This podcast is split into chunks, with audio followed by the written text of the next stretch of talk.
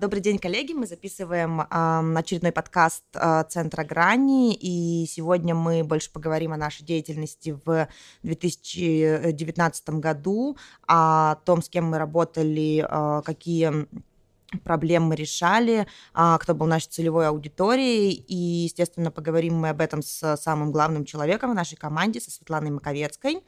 Меня зовут Ксения Ершова, я буду немного помогать, задавая какие-то наводящие вопросы. И вот, собственно, Светлана Геннадьевна, первый вопрос. Да, чему в основном была посвящена деятельность Центра в прошлом году?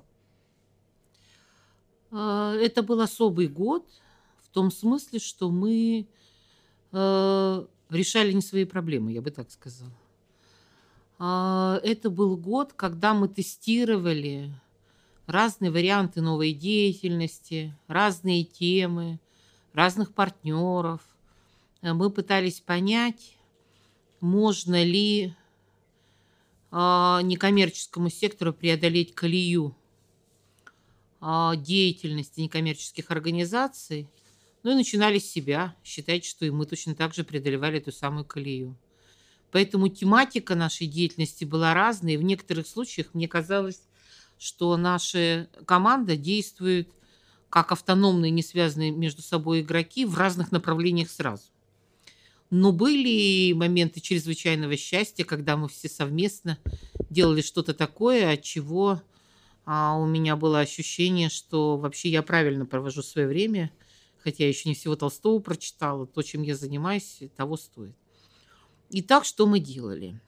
Мы предположили, что а, необходимо специально подумать, как сделать так, чтобы инновационная деятельность некоммерческих организаций стала видна обществу, партнерам, самим некоммерческим организациям. Чтобы вот это ощущение, что вы давно куда-то ушли, а если кому-нибудь нужно, придите, мы там и стоим, оно как-то закончилось. И поэтому мы придумали, начали реализовывать проект, который называется «Пространство решений для развития инноваций в некоммерческой деятельности». Мы придумали, что мы будем развивать эти инновации в трех разных плоскостях. Во-первых, мы будем увеличивать инновации в самой организованности, в деятельности самих некоммерческих организаций. Во-вторых, мы будем нащупывать инструменты, как сделать так, чтобы те инновации, с которыми приходят некоммерческие организации в социальную сферу, были видимыми, результативными и устойчивыми, чтобы у них была меньше младенческая смертность. И в-третьих, мы были уверены, что необходимо развивать систему стимулирования и поддержки и развития деятельности некоммерческих организаций. И в этих трех направлениях мы сформулировали базовые подходы и начали тестировать их на разных группах представителей ресурсных центров, некоммерческих организаций, лиц, принимающих решения, чтобы понять, насколько это вписывается в общую повестку дня. И была такая странная у нас школа для ресурсных центров в Сочи, для которой мы приготовили такое разнообразное количество, целый, целый ансамбль представлений разной инновационности. В форсайтах мы привезли неведомых ресурсным центром спикеров, один из которых является базовым спикером по проведению форсайт-сессии. Мы говорили о том, каковы новые явления в обучении взрослых, что такая новая деятельность и новые офисы эн ка о, как выглядит тиминг, как новый тип команды, который далеко стоит как от бирюзы, которую все ругают, так и от устойчивой, постоянной и воспроизводимой деятельности некоммерческих организаций. Нам казалось, какие мы бравые и важные. И была бы наша победа почти первые два дня, но в третий день вдруг выяснилось, что наши коллеги и партнеры, в том числе новые, поскольку мы пригласили представителей ресурсных центров, с которыми не работали-то никогда, предел их терпения не бесконечны. И они устроили нам прям невероятную обструкцию, и мы вдруг поняли, что как-то иначе, видимо, стоит разговаривать об инновациях, если те, кто должны поддерживать инновации, почти ненавидят в тот, наш, в тот момент, когда мы а, с таким трудом собрав разнообразные примеры и решения, им всем предлагаем. Оказалось, что мера между привычным и новым нарушается не только в том смысле, что привычное, э, как правило, его больше, а нового меньше, но и потому, что когда вы говорите про новое, нужно ориентироваться еще и на привычное. Это был такой большой урок. Мы после этого перестроились, облегчили наши подходы, стали проводить такие мастерские для эн ка о, десять главных инноваций в эн ка о, но получили неожиданную поддержку, потому что мы первый раз проводили эту школу в Сочи. Нам было принципиально важно, чтобы Сочи было местом, в котором проводятся э, стратегические сессии, разговоры не только Общероссийского народного фронта, не только э, волонтеров, не только разнообразных спортсменов и тускнеющих или не тускнеющих эстрадных звезд, но чтобы это было место, в котором находилась точка коммуникационная и тех, для кого изначально считается, что Сочи – это слишком дорого, а образовательный центр «Сириус» – это слишком пафосно. Ну и, как вы понимаете, вот эти две составляющие, плюс еще разговаривать об инновациях, что было вообще совсем нетерпимо, создали вот эту ситуацию. Так вот, какая поддержка? Когда мы уже совсем расстроились, мы продолжали находиться в Сочи, потому что мы по договоренности с Фондом президентских грантов прикрутили нашу конференцию к встрече, стратегической встрече, в том числе ресурсных центров и разнообразной инфраструктуры, для обсуждения возможности инфраструктурной поддержки с Фондом президентских грантов. И вот выходят представители Фонда президентских грантов. Первый слайд про то, какие все вокруг молодцы, как здорово, что все мы здесь собрались. Открывается второй слайд, и из него бежит. Инновации, ресурсные центры должны перестроиться. Нужно начинать с себя. Мы ждем, что появится много нового интересного, новые организации. Я подумала, что какой-то такой дежавю. Было ощущение, что мы слушаем не Илью Чекалина, а вообще каких-то собственных спикеров. И оказалось, что степень нашего отчаяния все-таки несколько превосходит действительность, потому что некоторое количество наших коллег, которые очень сомневались в том, в ту ли сторону мы их ведем, в какой-то момент сказали: в сторону идем ту, но очень быстро. Ну вот, собственно, с этого начиналась всякая такая инновационная вещь. И дальше мы решили уже в полный рост рисковать целый год.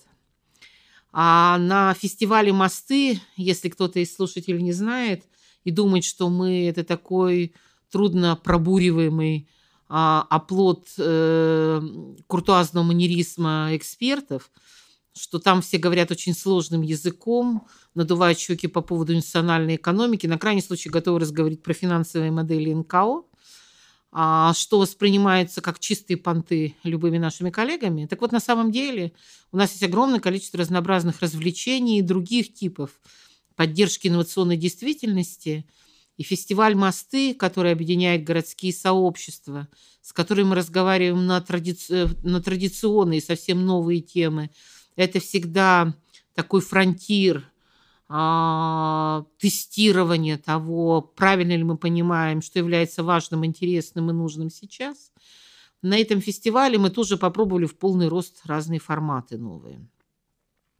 А у нас там была, у нас там был финансово-экономический, финансово-литературный салон, на котором мы при, привыкли обсуждать какие-нибудь финансовые вещи, связанные на тот момент, по-моему, с инвестициями и короткими деньгами, на примере литературных героев и литературных сюжетов, причем взятых не из «Москва-петушки», а из классической русской литературы.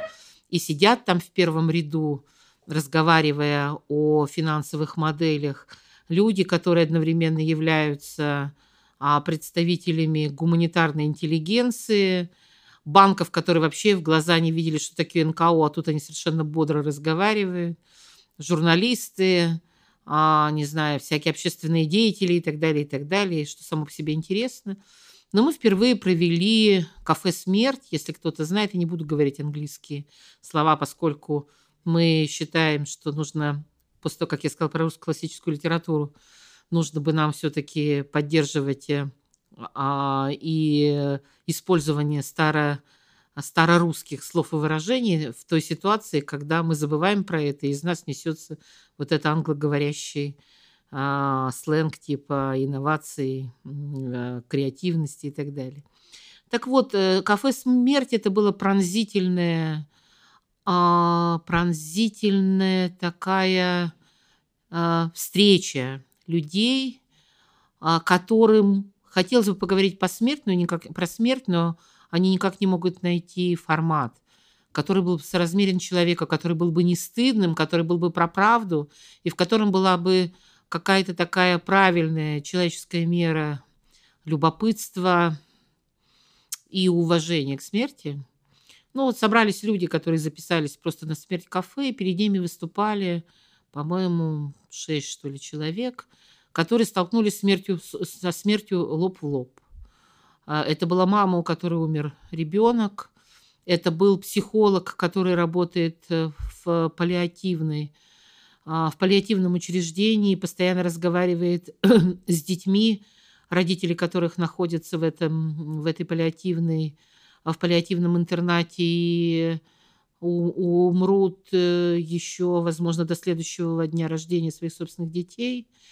Это были какие-то другие человеческие истории. Это было так пронзительно правильно и очень честно, и одновременно совершенно ново, что люди, я, например, хотела всего на пятнадцать минут одним глазом взглянуть, потому что сильно не уважаю вот эти вот хипстерские изыски. Оказалось, это вообще не про хипстерство, это вообще про меня. Не то чтобы я там плакала, совершенно не плакала, но мне было чрезвычайно интересно. И этот интерес был гуманитарно правильно-человеческим. Это как раз была та инновация, которая была нужна. А мы проводили эксперименты над нашими другими любимыми форматами. Например, у нас есть такая премия «Хрустальная гражданка», которой мы награждаем людей за внимание к общественным интересам. Они сделали что-то такое, что увеличило... является проявлением гражданского темперамента, увеличила пространство самостоятельности и ответственности, дала надежду тем людям, которые где-то в глубине души или прямо на поверхности мозга считают, что гражданская деятельность и гражданский интерес – это то, что может практиковать любой человек, самое главное, любой нормальный человек, а не городской сумасшедший. Вот «Хрустальная гражданка» одновременно это одно из самых светских гражданских мероприятий в нашем регионе, потому что на него собираются люди из разных курий, организаций, институций, которые делают что-то гражданское, но при этом друг друга редко видят. А на него собирается какая-то часть не просто выжившей, но продолжающей развиваться гражданской, гражданского персонала, гражданских организаций. На него приходят а, какие-то интеллектуалы публичные, ну и всякие другие люди. А, и это особое удовольствие нам всякий раз объявлять, кто стал лауреатом премии «Хрустальная гражданка». Это ответственность Центра Грани, невзирая на то, что мы советуемся с экспертами. Но кого награждаем и, самое главное, за что награждаем, это особый жанр, формула того, как мы определяем этот самый общественный интерес с помощью человека, которого мы награждаем, который был продвинут или защищен. Это отдельная инновация. Всякий раз мы придумаем новое, всякий раз встаем на голову. И в этом, в прошлом году, в две тысячи девятнадцатом году, «Хрустальная гражданка» за внимание к общественным интересам ей был награжден писатель Павел Силуков. Возможно, кто-то из слушателей не знает Павла Силукова. Попытайтесь найти его в Фейсбуке или попытайтесь посмотреть на его книжки. Это особый жанр небольшого рассказа, в котором все честное, все рядом и все непривычно гуманитарное. Люди из заводских окраин, те, про которых снимали фильмы про реальные пацаны, только без Стёба. Эти люди штурмуют небо, решают проблемы на уровне войн и революций, думают о Христе, заканчивают жизнь самоубийством или вдруг начинают жить заново. Это люди городской окраины. Мы даже знаем этот район. Все в Перми знают этот район, в котором живут эти замечательные люди. Как удается Павлу Силукову воплотить это невероятное гражданско-романтическое предельное воплощение актуального гуманизма. Гуманизма, который не связан с тем, какое у тебя высшее образование, знаешь ли ты права человека. А родовое свойство человека – оставаться человеком, становиться человеком, всякий раз прорываться к себе как к человеку усилием, личным, постоянным и ничего не гарантирующим. Почитайте рассказы Павла Силукова, и мы очень гордимся тем, что мы его наградили «Хрустальной гражданкой», еще и потому, что за этот год, а это был восемнадцатый год, в девятнадцатом году мы награждаем за восемнадцатый год, Павел совершил какой-то неверо- невероятный, невероятный вертикальный взлет.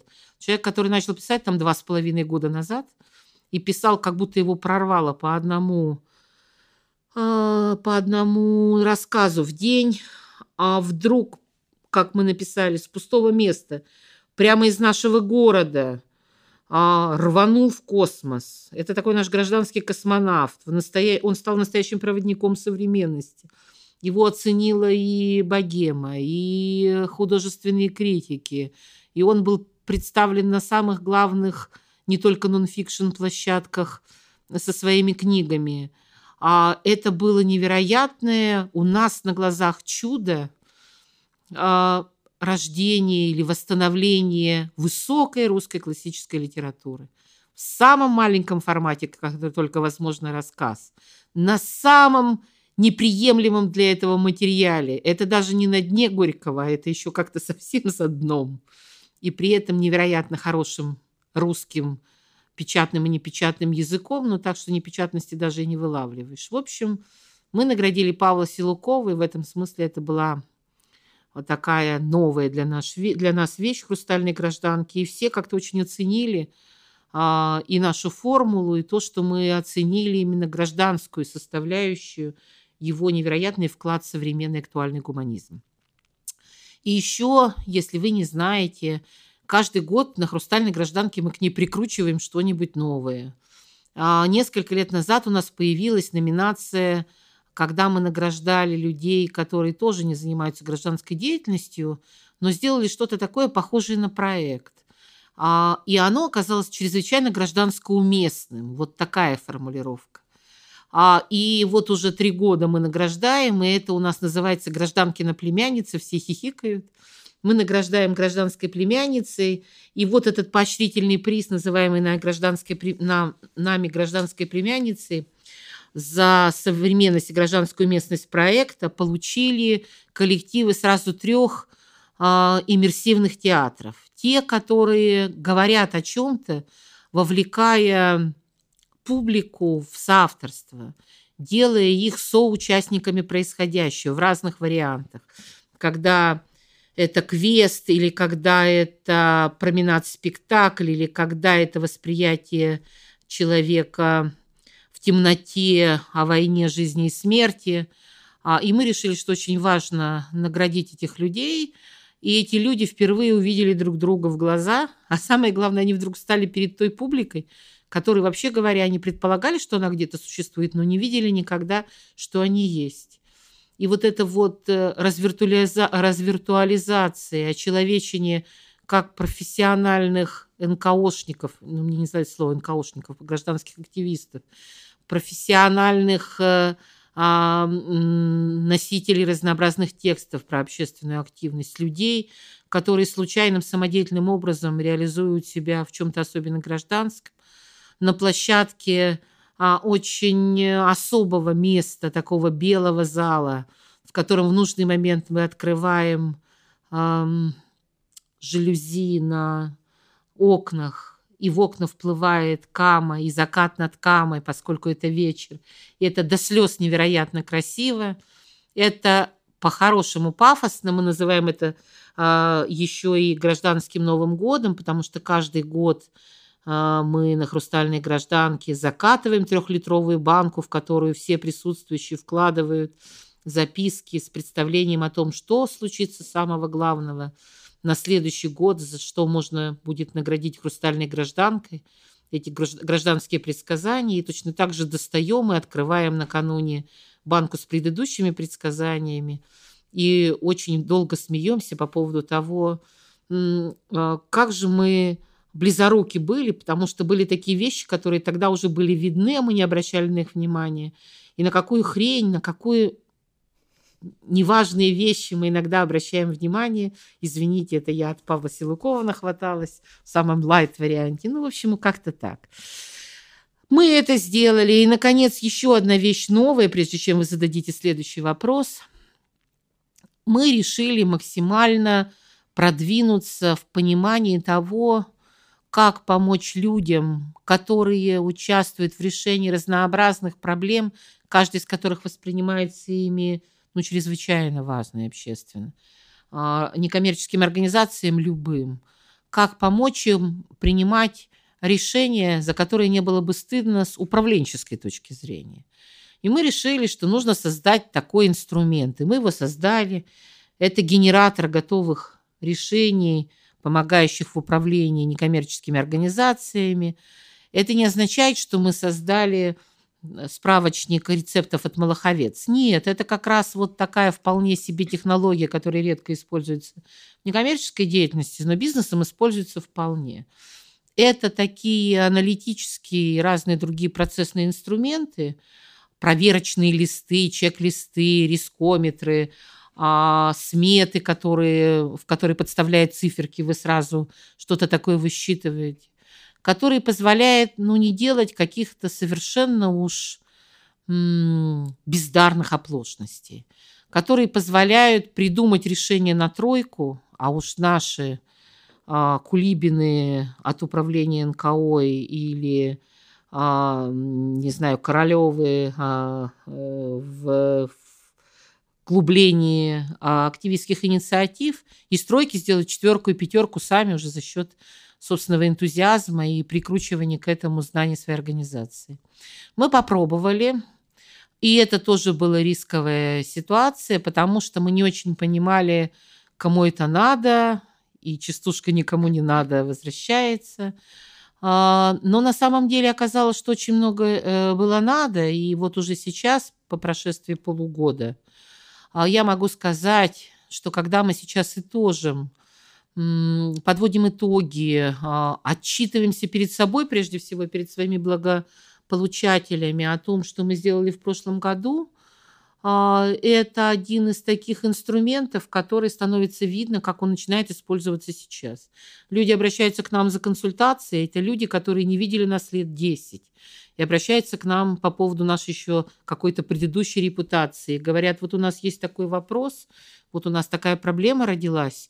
И вы знаете, мы ее поискали у вас, но мы уже скачали все ваши чек-листы и даже проверили кое-что, и даже кое-что поняли, но остались те вопросы, которые эксклюзивные.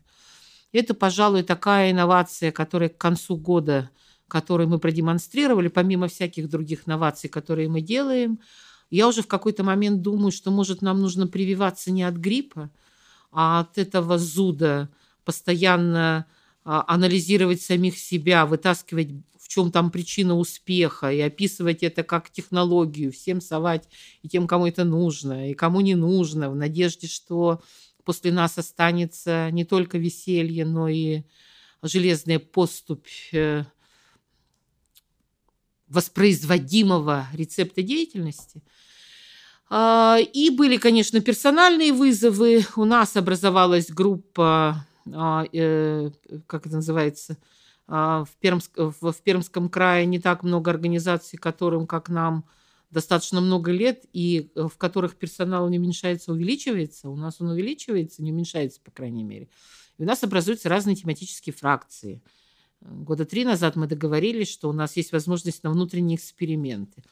И у нас образуются люди, которые занимаются поддержкой волонтерского движения или, например, особенными социальными технологиями, или прежде всего специализируются на том, чтобы...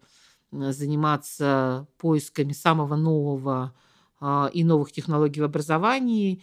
И, и есть мужская часть нашего хора, которая в прошлом году нащупала, наконец, механизмы того, как они будут реализовывать свой интерес к городу современному, городу актуальному, городу, который творится здесь и сейчас с жителями, который прислушивается к экспертам, но вообще имел их в виду, потому что он сам для себя эксперт.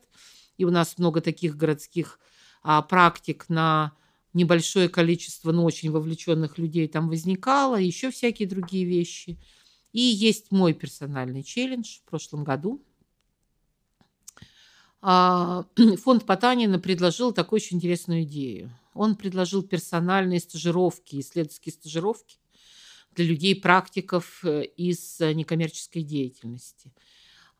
И вот я была одним, точнее вторым, получается, стажером, который в этом участвовал. Я придумала такую затею, которая называлась «Инерционный сценарий развития некоммерческих организаций». Ну, я порезвилась в волю, потому что у меня была возможность две недели заниматься только этим и ничем остальным. И э, это во многом проистекало из того, что э, мои коллеги вместе со мной исследовали, или э, те выводы, которые мы делали.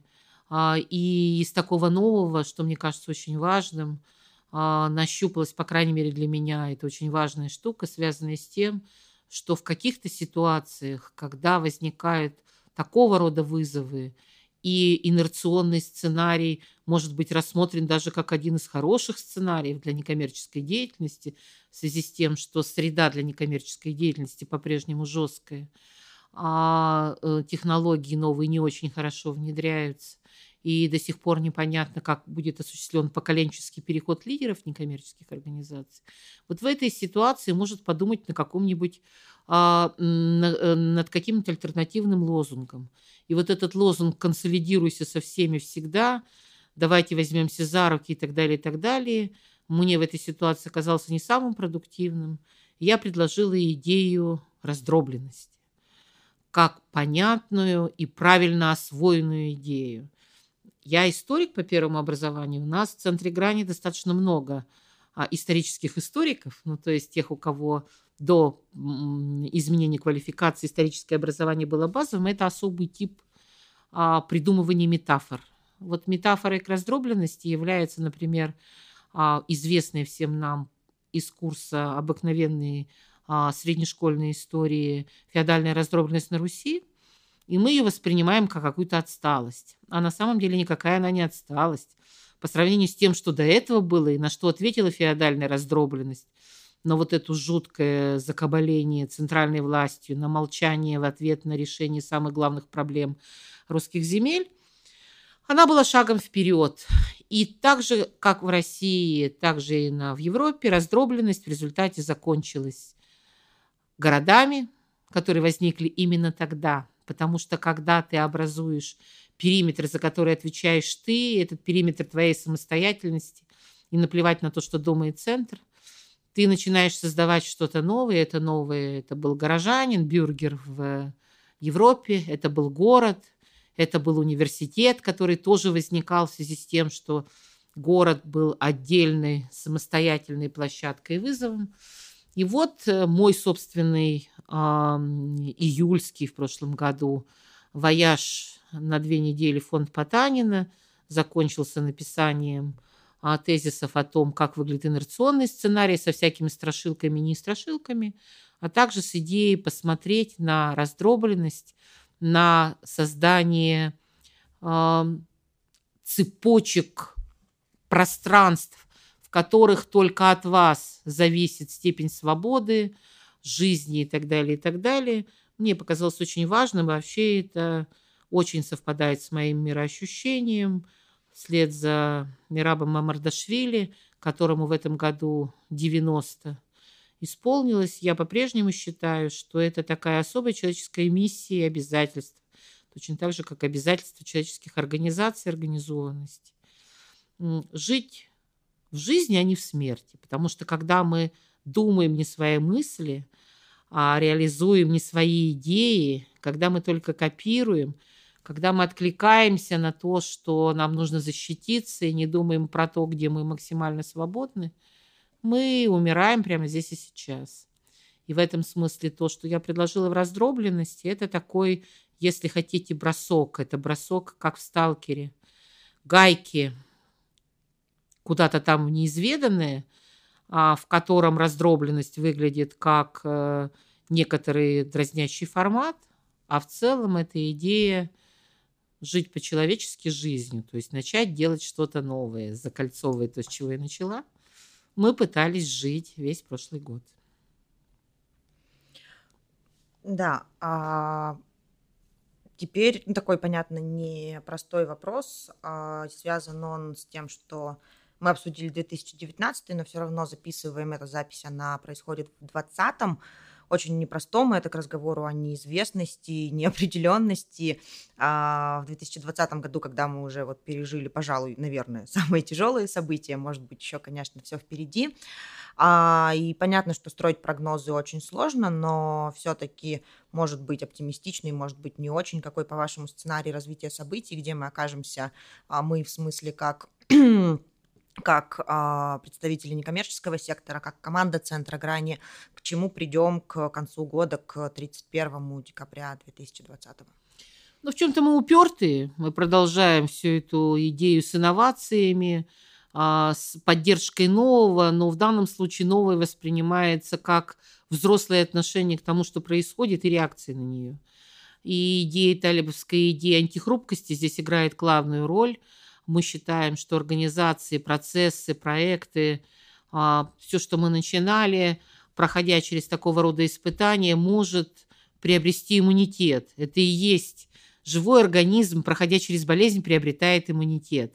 Это и в том смысле, что ковидная ситуация нам все время, все время ставит иммунитет в некоторую главу угла, но это еще и представление о том, в какую сторону может быть новации. Мы попробовали в этом году массу новых форматов, просто, я бы сказала, плотность их даже больше, возможно, чем в прошлом году. И это форматы, при которых мы пытались поддерживать надежду в тех, кто вдруг оказался заперт в квартирах разными способами. А впервые в этом году мы серьезно участвовали в благотворительной программе вместе с фондом Тимченко. Мы привозили средства индивидуальной защиты, мы помогали уязвимым группам и при этом продолжали вертеть головой, отыскивая новую уязвимость и попытку понять, что делать с этой новой уязвимостью. Поэтому та часть, которая касается инноваций в социальной сфере, для нас сейчас выглядит как попытка нащупать, описать, предложить новую повестку дня, тестовые исследования какие-то провести, предложить некоммерческим организациям и ресурсным центрам идеи, как действовать в условиях помощи в множественной уязвимости, преодоления неравенств, формирования иммунитета и еще в попытке не дать государству вернуться обратно тем, где оно по каким-то причинам вдруг перестроилось. Ну, то есть, если люди научили, а, к портал, научились к порталу госуслуги точка ру, который рухнул от того, что туда обратились семьи, через два с половиной часа прекратить боковой шлюз, когда я говорю люди, я имею в виду тех, кто отвечает за портал госуслуги точка ру, тех, кто встречался с государством, это какая-то невероятная, это просто подвиг а, технический и вообще допуска и так далее. И надо сказать, что государство, на самом деле, государственные институты продемонстрировали невероятную изворотливость, и нужно их поощрять в этом смысле. И такой, а, такие партнерства могут возникать. А, и точно так же люди а, обыкновенные, семьи, они как-то далеко продвинулись и в понимании соседской помощи, и в понимании самостоятельности, и в понимании приоритетов, и в цене частной жизни, ее ограничения от жизни работника, поскольку все мы работали дома какое-то время и так далее. А это то, на что мы сейчас обращаем внимание, но это не изменяет наш основной взгляд на инновационность и попытку изменить процесс, изменить себя и еще что-то. И где мы окажемся... А где захотим, там и окажемся. Я бы так сказала. Вдруг выяснилось, что в какой-то момент ты сам нарезаешь а, ту часть... раздробленного мира, за который ты готов отвечать, и в которой ты собираешь все, что тебе дорого, как Ноев ковчег, можешь умирать дальше, если хочешь, только оставь после себя след. Или ты собираешь космический корабль «Москва-Кассиопея», чтобы лететь куда-то. Или ты собираешь, начинаешь строить мост к соседнему, к соседней пластинке, на которой тоже собралось некоторое количество людей, проектов и так далее. Мне кажется, это очень важные такие вещи. И вообще как-то они несколько даже успокоительно на людей, на организации повлияли. А что-то нам нужно будет остановить. Как ни смешно это звучит, но невозможно. Нас тащит в разные стороны с теми обязательствами, которые мы по-прежнему считаем своими, с новыми обязательствами, с теми обязательствами, которые мы сами повесили себе как медаль на грудь, и с тем, что влечет каждого из нас, потому что ковидная ситуация в том числе повлияла на каждого из экспертов и команды Центра Грани. И фокусы и приоритеты поменялись. Это можно использовать как ограничение, можно использовать как ресурс. Пока думаем, боремся с ограничениями, находим ресурсы, бьемся друг от друга. Жизнь как жизнь. И точно последний вопрос. В две тысячи двадцатом году, в сентябре, тринадцатого числа, Центру Грани исполнилось тринадцать лет. Вот это наша любовь к консервированию, закатыванию банок и прочее. Мы попросили всех сотрудников рассказать, что бы они пожелали Центру Грани. А второе задание небольшое – это публичное обещание, которое каждый из членов команды дал на год. И, собственно, да, все вот эти пожелания и обещания были закатаны опять в банку. Вот, если не секрет, что вы пообещали себе, коллективу, и как, как, какие пожелания на грядущий год дали Центру Грани? Это секрет, конечно, но есть еще одна вещь, которую я бы, в принципе, вынесла в публичное обещание. Оно связано с ассертивностью, вот с этим пониманием, что взрослые люди, вокруг тоже взрослые люди. Во многом бешеный темп нашей организации, его мультифункциональность, многотемье и невероятное перенапряжение сил. И я бы сказала, мы движемся с невероятными скоростями, еще и передвигаясь в пространстве. Но во многом зависит от того, что у меня есть комплекс отличницы. В некоторых случаях я как отличница просто не могу сказать «нет». Я бы в качестве публичного обещания пообещала бы научиться чаще говорить «нет» тому, что на самом деле, как выяснилось за последние полтора года, в общем, оказалось не так сильно важно, или, по крайней мере, не так приоритетно, или оно очень больно бьет по тем людям, родство с которыми я за тринадцать лет ощущаю вполне. Спасибо, Светлана Геннадьевна, спасибо э, нашему, как вы его называете, сумеречный, сумеречному мальчику Максиму Валерьевичу, который, собственно, да, ведет у нас тему с подкастами и помогает нам сегодня, помогал технически, тихонечко хихикал за кадром.